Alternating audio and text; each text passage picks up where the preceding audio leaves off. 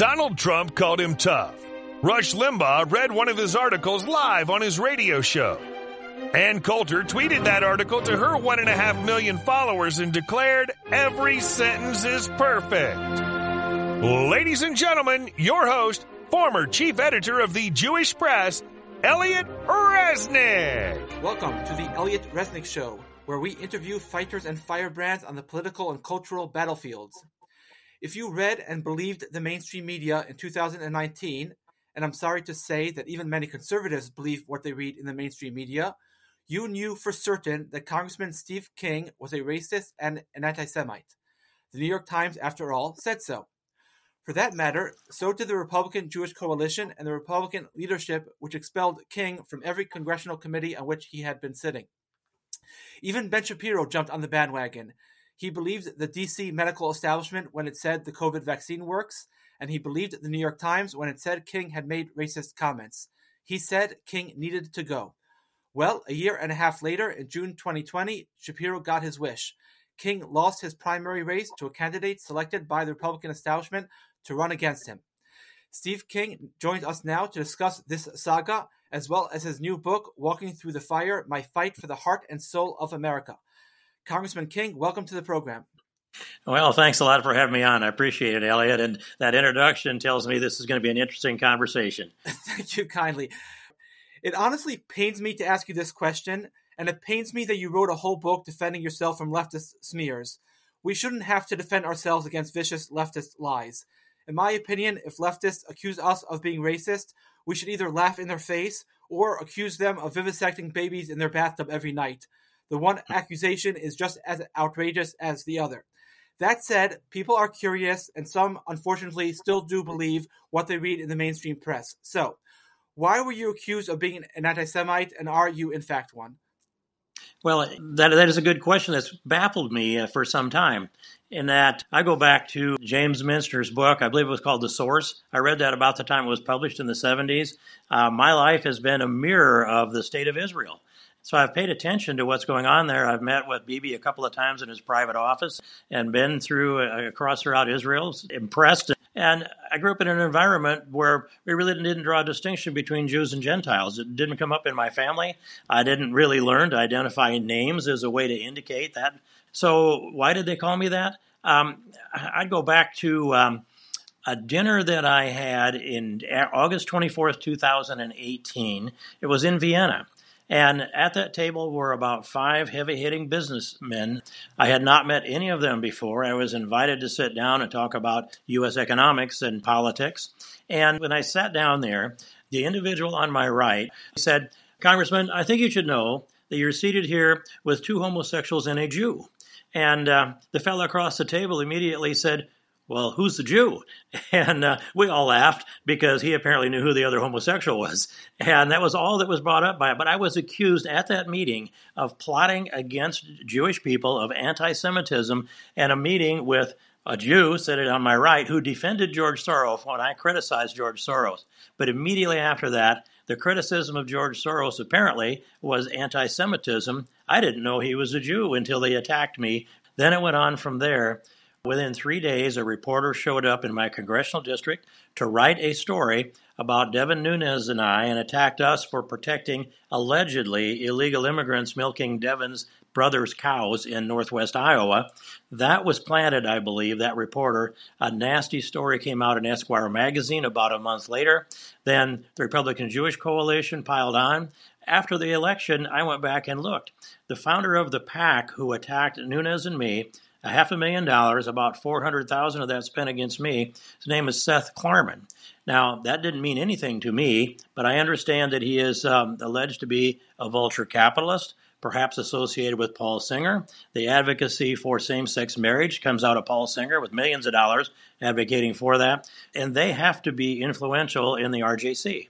So these are some of the things that I think brought about. It's kind of like when you're a carpenter and the only tool you have is a hammer, then uh, everything looks like a nail. Well, if that tool you most often use is anti Semitism allegations, that's what they used against me, Elliot. That's how I think that came together. And that meeting in Vienna, if I understand correctly, that was with a party that somehow is associated with the right, even though Austria is apparently extremely pro Israel now. But that's the basic idea, though, that you were meeting with people who are on the Austrian right or something like that? Well, there was one individual at that table who was, I believe, chief of staff for one of the top party officials of the, we call them the Freedom Party in Austria.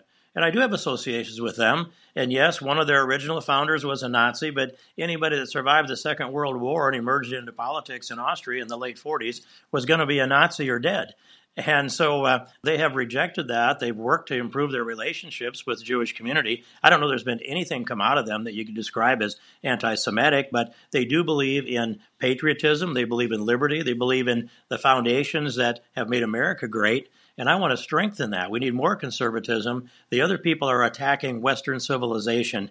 And I was there to advocate for the idea that we should establish an international organization to restore Western civilization for the world. So they manufactured that out of that meeting.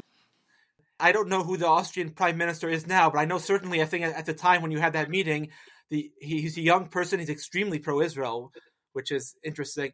Mm-hmm. Um, you lost your congressional seat essentially because the New York Times claimed that you had praised white supremacy and white nationalism. You gave Kevin McCarthy your word of honor that you had done no such thing, but he mm-hmm. didn't believe you and essentially helped ensure that you wouldn't get reelected in 2020. It seems like Kevin McCarthy will now be the Speaker of the House, and my question is Does a person who believes a New York Times reporter over at one of his colleagues deserve to be the Speaker of the House? Absolutely not. And I spent 18 years in the United States Congress, seven years in the Iowa Senate. There's never been any kind of an allegation that had any credibility whatsoever against my integrity or my honesty. In fact, my criticism comes you're too honest, Steve. You shouldn't tell us this whole truth because sometimes it's not good for some of those other folks that don't want to. Um, whether Kevin McCarthy believed me or not in that disagreement with the New York Times, and I'll go on the record, that was at best a misquote. Whether it was willful or not, I can't know that. But Kevin McCarthy had no intention of believing me when he walked in that room. We had a one hour Lockhorns type of a meeting in that room. And uh, I wish I had all of that on tape. I have a lot of it in my memory. But he was like a prosecuting attorney. Whatever I would say to him, he would come back and slam it. Nothing penetrated into his any reasonable part of his mind because he had an agenda, and I believe he was in on this well before the New York Times story and the pattern of his actions prior to that and after tell me that.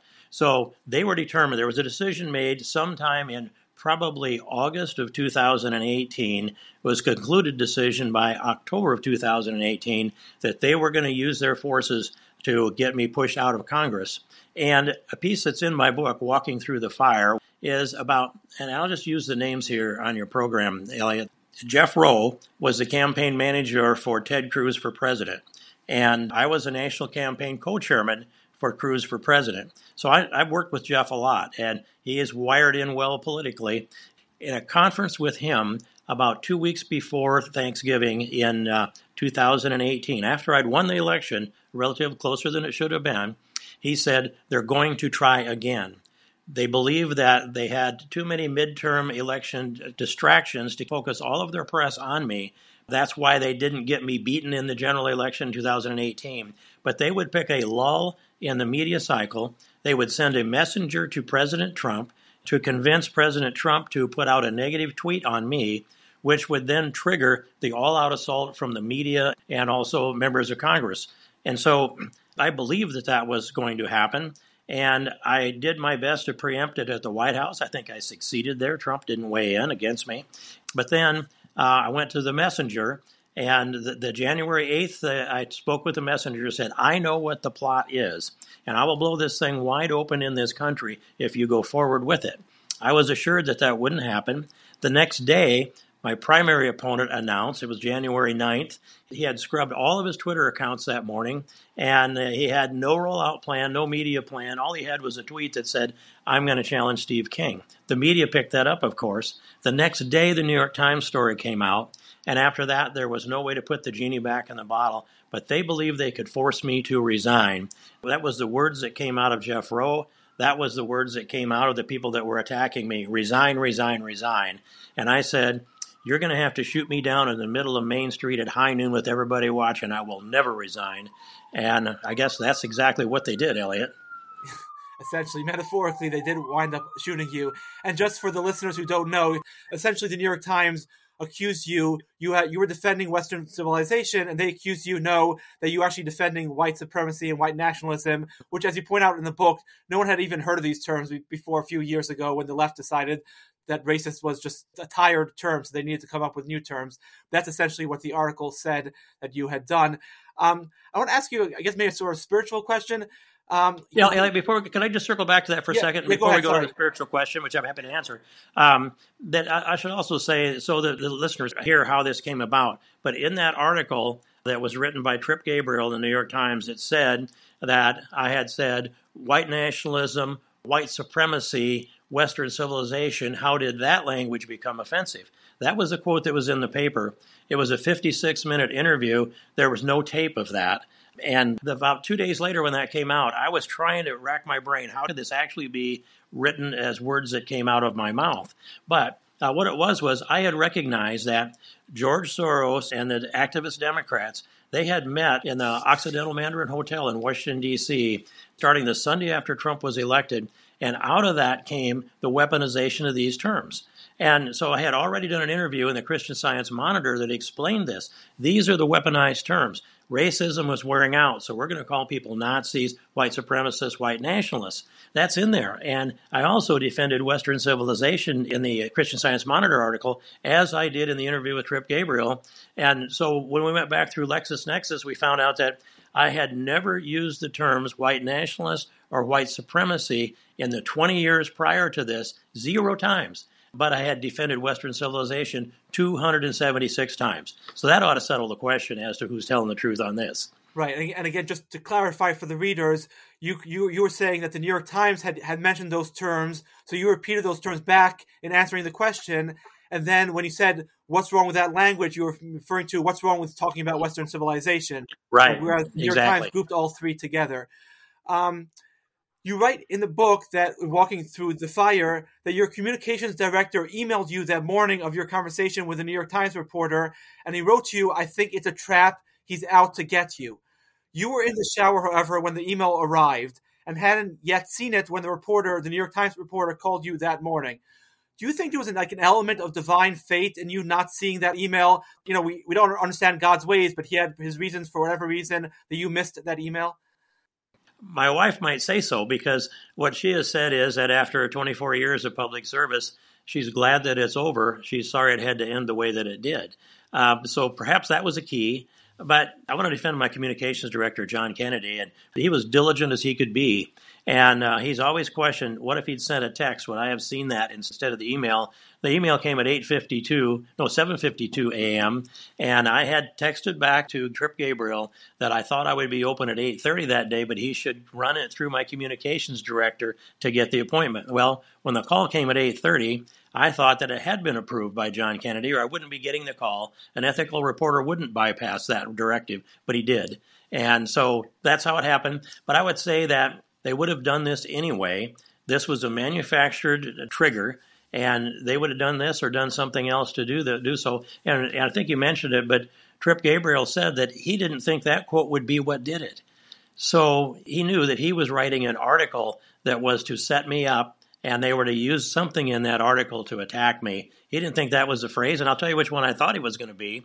He asked me at the end of the interview, when you look over there at the Democrats in the House of Representatives, what does what do you think? And I gave him a straight, honest answer. I said, Well, I look over there and I think it's no country for white men. And uh, I thought that's what he would use to attack me, but instead they chose the other one. I'm not sure I understood you. Well, what I mean is that they've got the Congressional Black Caucus, the Congressional Hispanic Caucus, the Congressional Women's Caucus. I mean, everybody over there is a minority except uh, a few of the folks that are Caucasians, and uh, they're scrubbing them out. And by the way, there's no pro life Democrat left in the House of Representatives. They've scrubbed all of them out too. So I was witnessed and lived the movement of the of the center of the Republicans in the excuse me the Democrats in the in the U.S. House moving from we had some centrists there, the Blue Dog Democrats that you could do business with, people I liked, and and some of them are friends to this day. Most of them have been scrubbed. And that party has lurched hardcore to the left, and they're undermining our our nation with their adherence to Marxism and socialism and you know all of this uh, new woke stuff that um, I think a lot of your listeners don't agree with, and neither do I. Right, right, right. Um, you were kicked out essentially because Kevin McCarthy, but not just him, many Republicans don't have a backbone, basically. Teddy Roosevelt once said about someone, quote, he has the backbone of a chocolate eclair, end quote. um, what can we do to strengthen the backbone of Republicans, the overwhelming majority of whom seem to suffer from an inferiority complex? Well, one of those things is that you need principled conservatives. And um, what works against that is, on the Republican side, we have the establishment, the elitists, um, a lot of never Trumpers are in that wing, and they despise conservatives. And I wouldn't have said that 10 years ago, but I've seen how this thing works in a clearer way today. And so when you look at it, I've said this to them for years, though. I'd say to the conservatives, I'm a natural born, full spectrum, constitutional Christian conservative. That means I defend the Old Testament, the New Testament, the Constitution, the Declaration, and all the things that emanate from that.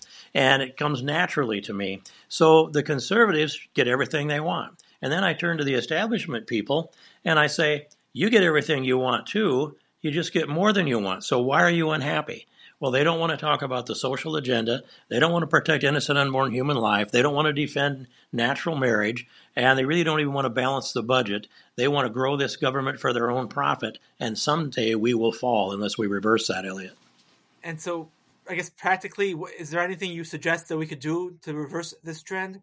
Yes. Um, another thing that's happening is we have the establishment wing of the party as entering into primaries using party money to defeat conservatives in the primary so they can advance their, I'll call them the RINO candidate, because their RINO candidate's going to come in and the leadership can tell them what to do, what to say, and how to vote.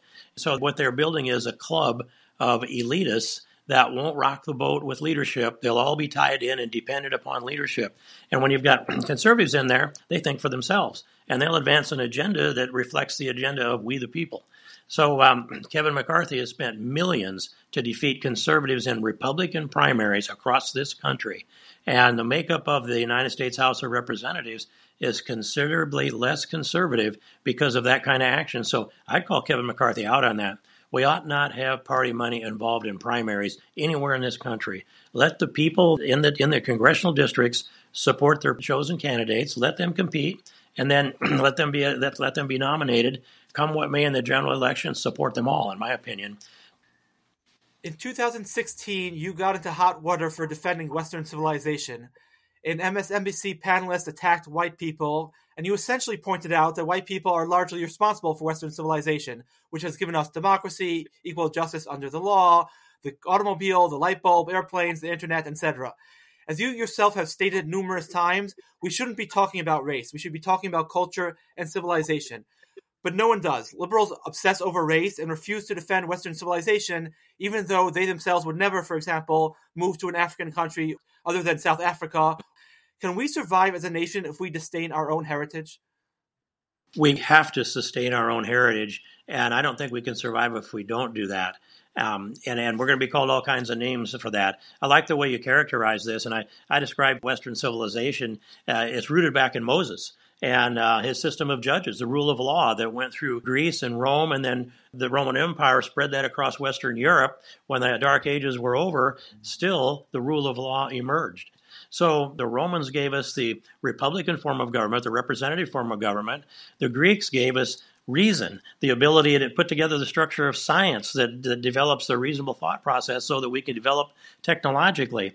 And uh, just things that I'm celebrating here a little bit, Elliot, if you bear with me, but I, I, I just, so these pieces that that emerged from Moses, from the Greeks, from the Romans, spread across Western Europe, disappeared during the Dark Ages, emerged again six, seven hundred years later. And it came about with the Magna Carta, individual rights. A man's home is his castle. And um, when you brought the pilgrims over here and landed in the New World, they said a prayer that they'd be evangelists for the world, not just the people in this land, but also the evangelists for the world. And 170 years later, we had the Declaration of Independence that lays these principles down. What's unique, I think, and people forget, is that Adam Smith published Wealth of Nations, the treatise on free enterprise capitalism, 1776. And so these principles arrived here in the New World and blossomed in a giant, beautiful petri dish of all of the elements of God given liberty and freedom. The pillars of American exceptionalism were laid almost simultaneously with 1776, and they've grown from them. That is a precious gift from God that we have. And now we're seeing it under assault, attacking Western civilization because they say, well, that's white civilization. There's nothing that excludes anybody with whatever melanin content from engaging in all of the benefits of Western civilization. But Western Civ is the first world. And if we let it go down, America is the flagship of the fleet of Western civilization. And if they sink America, they sink all of the civilization. The whole fleet goes down. If that's the case, there is no first world left anymore. It's either second world or third world. And nobody that lives under the boot heel of either one of those systems ever wants to live in that again. They all, like you said, migration comes our way. It's a one way migration. And why aren't we proud enough to defend that with everything we've got? I don't think I know the answer to that. Right. Last question. Grassroots Republicans complain about election irregularities in places like Pennsylvania and Arizona, but even if they're right, the races in these states should not be this close all over the country, you essentially have America loving Republicans running against America hating Democrats, and the Democrat candidate often wins or just barely loses. Many people believe Republicans will continue to lose or, or just barely win as long as the left controls the culture, which leads to my next and final question. Why is there only one Hillsdale College and one Liberty University in this country? Why aren't there 50 conservative colleges? And more importantly, what can we do so that one day there will be, in fact, 50 of them in this country molding the minds of the next generation? Boy, that's a, a big picture look at it, Elliot. And I take it even back to K through 12, more so today than 10 years or 20 years ago. Um, how do we change all that? Um, I was on the phone yesterday with former Congressman Pete Hoekstra, ambassador to Holland, by the way, under Trump. And he had introduced legislation when we were in Congress together just to abolish No Child Left Behind. Um, but when No Child Left Behind put the federal hooks into K through 12 education, then they can spread that, plus with the teachers union, through the, all the curriculum in the United States. I don't know if we can reverse that or not, but we are doing things with vouchers and with charter schools and homeschools that are getting more and more children with a look at the objective part of our history. It's not enough to get the job done. I've hired people from Liberty, chief of staff from Liberty. I had a chief of staff from Hillsdale too. I never saw a call come out of either one of those schools, and that's a term we use here in livestock country. When you call the litter, you throw one out that's not going to grow. But every one out of those universities are excellent, and I've had a number of them, and, and, and they go on to do great things too. How do we get more of those planted? I think we're going to need to do it willfully and we need a few deep pocketed people that see what we're talking about here today that are willing to invest at least in the startup. And so, what I would call for is this let's build a university dedicated to restoring Western civilization. Let's make it the center of the knowledge base for our culture, our civilization, the first world. Make that the center of the knowledge base, and then plant satellites not just around this country, but especially around Europe as well, where they're losing their confidence, and build that knowledge base and exchange scholars, exchange uh, instructors, professors, and build that foundation of knowledge so that we have confidence again and we have a defense mechanism when they attack us for being whatever their list of adjectives are. Uh, we need to come back and say, you're wrong. It was the Democrats that defended slavery. They're the ones that built the KKK. And it's the Democrats that are now embracing Karl Marx. You don't hardly ever hear that we need to have a, a whole network that will do that. If I had, let's say, if I had $5 million, and that's a big ask, I know, and I'm not asking it actually, but if I had it, I'd have an executive director and a scheduler, and with that, I would have enough start that I could travel around, tie together the leaders of the conservative thought process in Europe, in the United States, in, in all of the first world. I could reach it all. And we could pull together an international organization to restore Western civilization for the world. But the main function has to be universities that teach Western Civ again and are proud of it and know their objective is to push it out into the rest of the world through every media form that we have. And I think we've got a better chance now that Elon Musk has bought Twitter. Right. And I know Ben Shapiro wasn't so nice to you, but I interviewed him 10 years ago, and he said instead of the, all these rich people spending, you know, hundred million dollars on on some congressional race in the middle of nowhere, take that hundred million dollars and use it towards changing the culture. Because long term, that's the only way we're going to win. I was thinking during COVID also, like you know, all these nurses and doctors were being fired, and I don't know what your opinion is on the vaccine, but all these nurses and doctors were being fired for not taking the vaccine. Where were the conservative billionaires saying, you know what, we're going to start a hospital tomorrow in Florida or North Dakota, and they were nowhere to be found. I mean, we need to have not just winning political races, we need to fight on the cultural front also, I think. That's a terrific idea. When, when you think about what that would be, a couple of billionaires that would say, if you've been pushed out of your profession, the highest of the skill levels that are there, let's pull you together and build a hospital. Mayo Clinic in Minnesota got established, and look what it's grown into. You could do this with the talent that's there and not a lot of money to get it started, and it would cash flow in a very short period of time.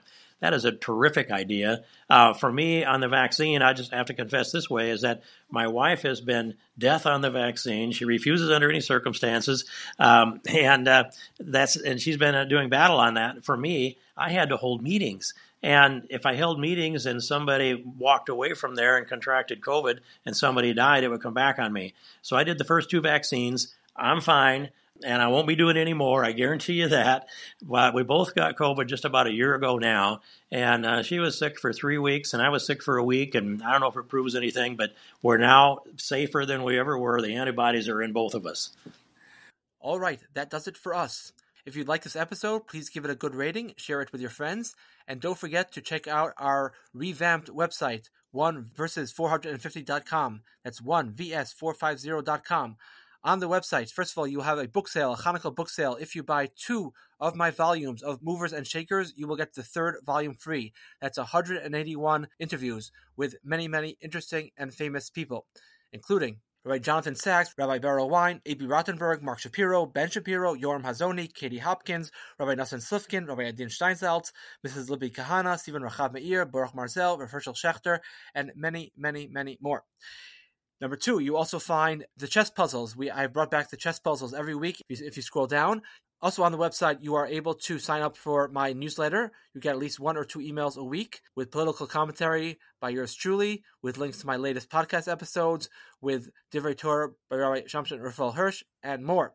And finally, on the website, you have a link to my educational project called Educate Yourself Through Elliot. If you went to yeshiva or you went to another school in which you feel you did not get a proper education and you've always wanted to get more of an education, you always wanted to know more about the great books, the best that has ever been thought and said, as one 19th century English poet put it, you can spend the many, many, many dozens of hours re- reading all these books yourself, but perhaps you don't have all these hours. So, if that is the case, let me help you.